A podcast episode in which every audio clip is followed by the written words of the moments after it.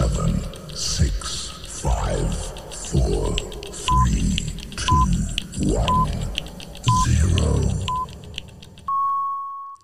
Áldás békesség! Kedves hallgatóink, szeretteink, testvéreink és barátaink!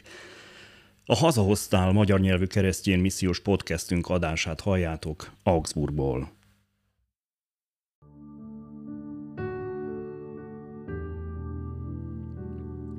János evangéliuma, 5. fejezet, 16-tól a 30. versig.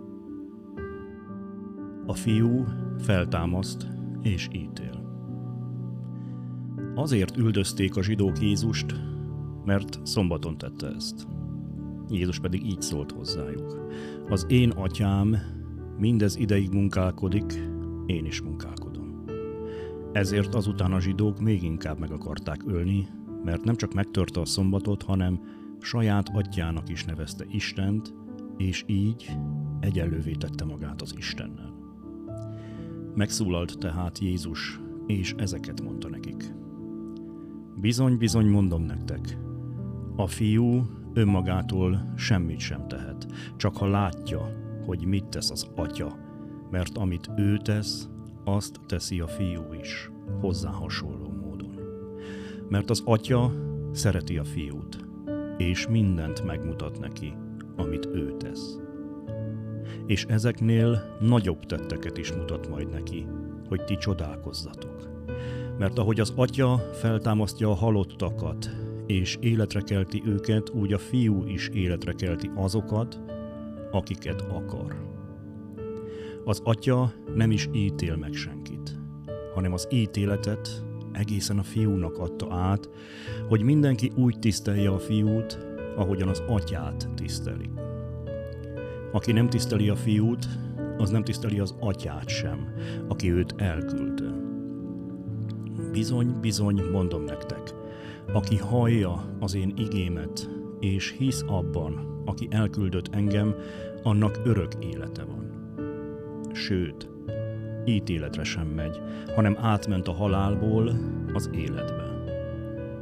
Bizony, bizony, mondom nektek, hogy eljön az óra, és az most van, amikor a halottak hallják az Isten fiának a hangját, és akik meghallották, élni fognak.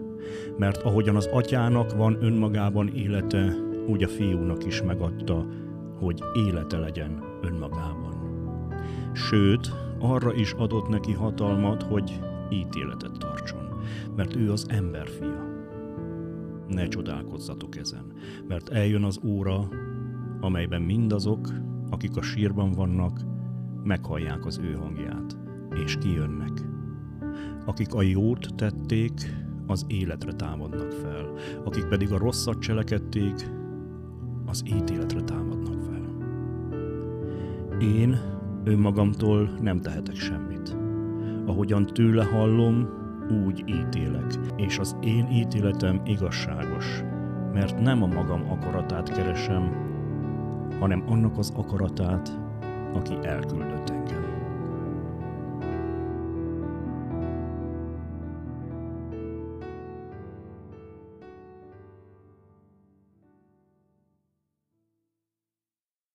Isten tegye áldottá az ő igényének hallgatását, szívünk befogadását és megtartását.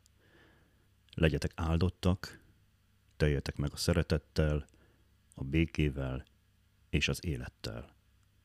Hallgassatok bennünket továbbra is, nyitott szívvel és lélekkel. Isten áldjon benneteket!